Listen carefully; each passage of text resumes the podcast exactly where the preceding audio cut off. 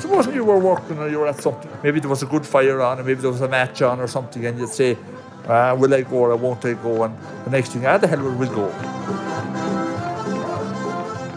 It's the very same as if there was a switch on when you go in and hear that music and you start to dance. The tiredness goes. When you hear the band and when you feel the floor, you get a new life for dancing. Did we ever think we'd see the day when we couldn't just call up a few friends, get all dolled up, and go dancing?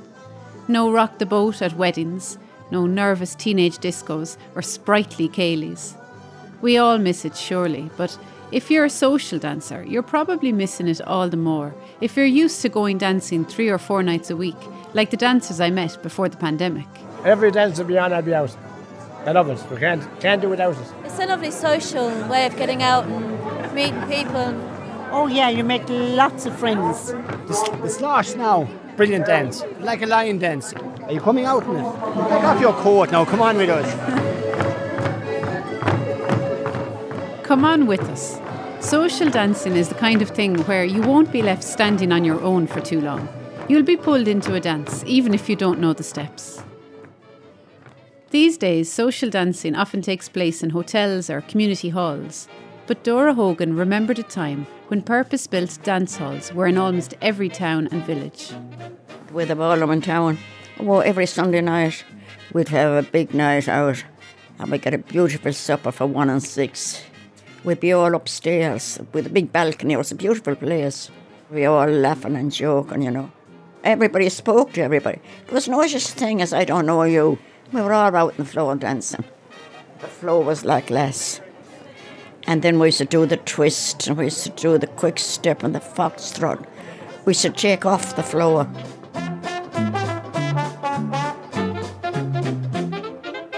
There are so many stories surrounding the ballrooms in Ireland, like this one from Niall Speak in Leitrim. Whether it was just Glenfarne men that did it or maybe other men did it, um, they used to have a little bit of a little bottle which contained a bit of petrol. And that was because they used to spray a little bit of petrol on their on their trouser legs so they smelt a bit like petrol. And that was because whenever the ladies got the scent of petrol, they believed that the man had a vehicle to take them home, so they were more drawn to the man that had the vehicle. By the 1960s, it was the show band scene that was thriving in Ireland. Jane Hogan remembers the Tower Ballroom in Tipperary town at that time. They had a balcony if you didn't want to dance your view with someone, you just got and sit down, and the mirrors all around the hall and beautiful paintings all around. It was the heyday of the dance halls, but in just a few years, many of them were to close, including the Tower Ballroom. Some years ago, I visited that ballroom with Jane. It was already in ruins and soon to be demolished. Look at the cut of the floor. Not a single floorboard remained. They took up the whole floor. And yet the balcony looked almost intact, a strange mix of then and now, and so full of memories. Like the girls used to all stay at this side and the boys used to all stand up this side and then you'd see them coming across the floor and say, Is he going to ask me to dance now or what? Like But the old piano behind you as well. I wonder what was the last song that was played on it. And I just loved way the chief used to run out on the stage and Joe Dolan and Brendan Bowyer. It's a shame to see it actually closed up. The ballroom was demolished shortly afterwards to make way for a supermarket. And all around the country, the story is the same. Dance halls closed up, repurposed, or fallen into disrepair. The Arcadia Ballroom Bray, the Hangar in Salt Hill, the Ritz in Carlow, and many more. But there remain a few places where you can still waltz on a sprung floor in the same place where couples have danced for decades. I'm just walking on the floor now. Of course, there might be a little bit of echo from the hall. That's Niall Speak, manager of the Rainbow Ballroom of Romance in Glenfarne, County Leitrim. The floor is amazing. When you stand here and just give a little jump, you can find yourself springing back. It is all Canadian maple, so it's, it's such a beautiful floor to, to be standing on here.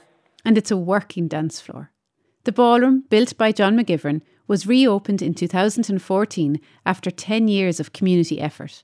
It brought dancers back to the aptly named Ballroom of Romance. We know of roughly about 260 people today that came back to us to say that they've got married just from meeting here at the Rainbow Ballroom.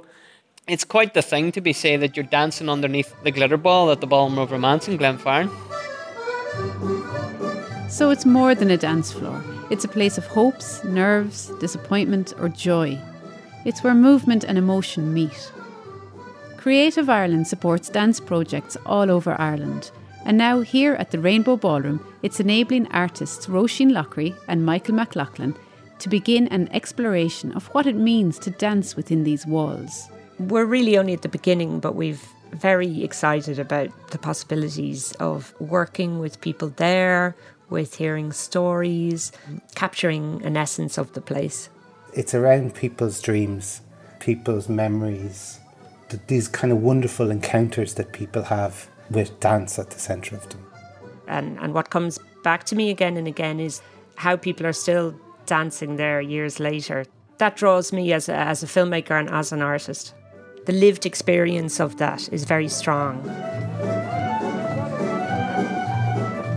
One thing you're always guaranteed when you came to the rainbow, you're always guaranteed that you were dancing because even if you were standing along the side with the people dancing, you were moving on you.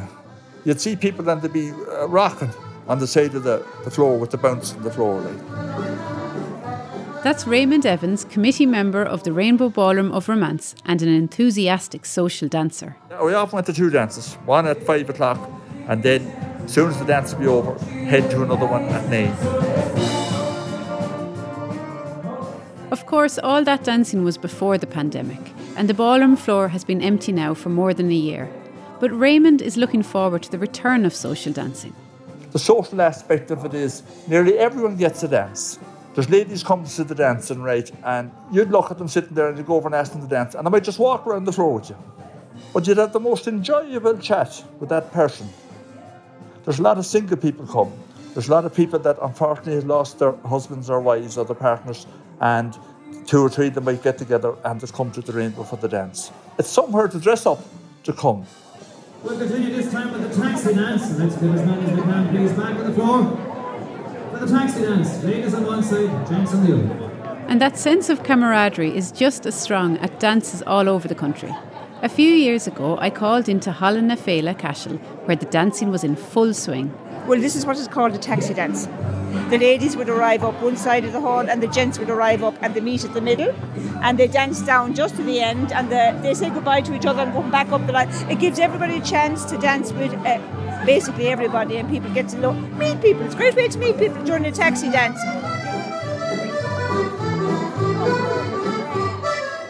It's joyous, fast paced, and great exercise. And after the dance, then, people that stay on the floor chatting. Some dance halls have tea in the middle of the dance, but we have it after the dance. But no hurry home. Chatting and talking, and like it's unbelievable all the people we know now to the dancing that we didn't know. Hi, anyone that puts a cup there now. Thank you very much. Yeah. I mean, like I know coming down here tonight that I'd be on my own, but I, I mean, I knew that there was people I was going to meet, you know, and you don't even have to have contact with them beforehand. You just know that you just know the same faces are going to be at the dances, you know. Yeah, and it's good. Back with Niall at the Rainbow Ballroom of Romance in Glenfarne, there's a building sense of excitement as people begin to hope that social dancing will soon return. It's been constant with people ringing and asking. People are just dying to get back dancing.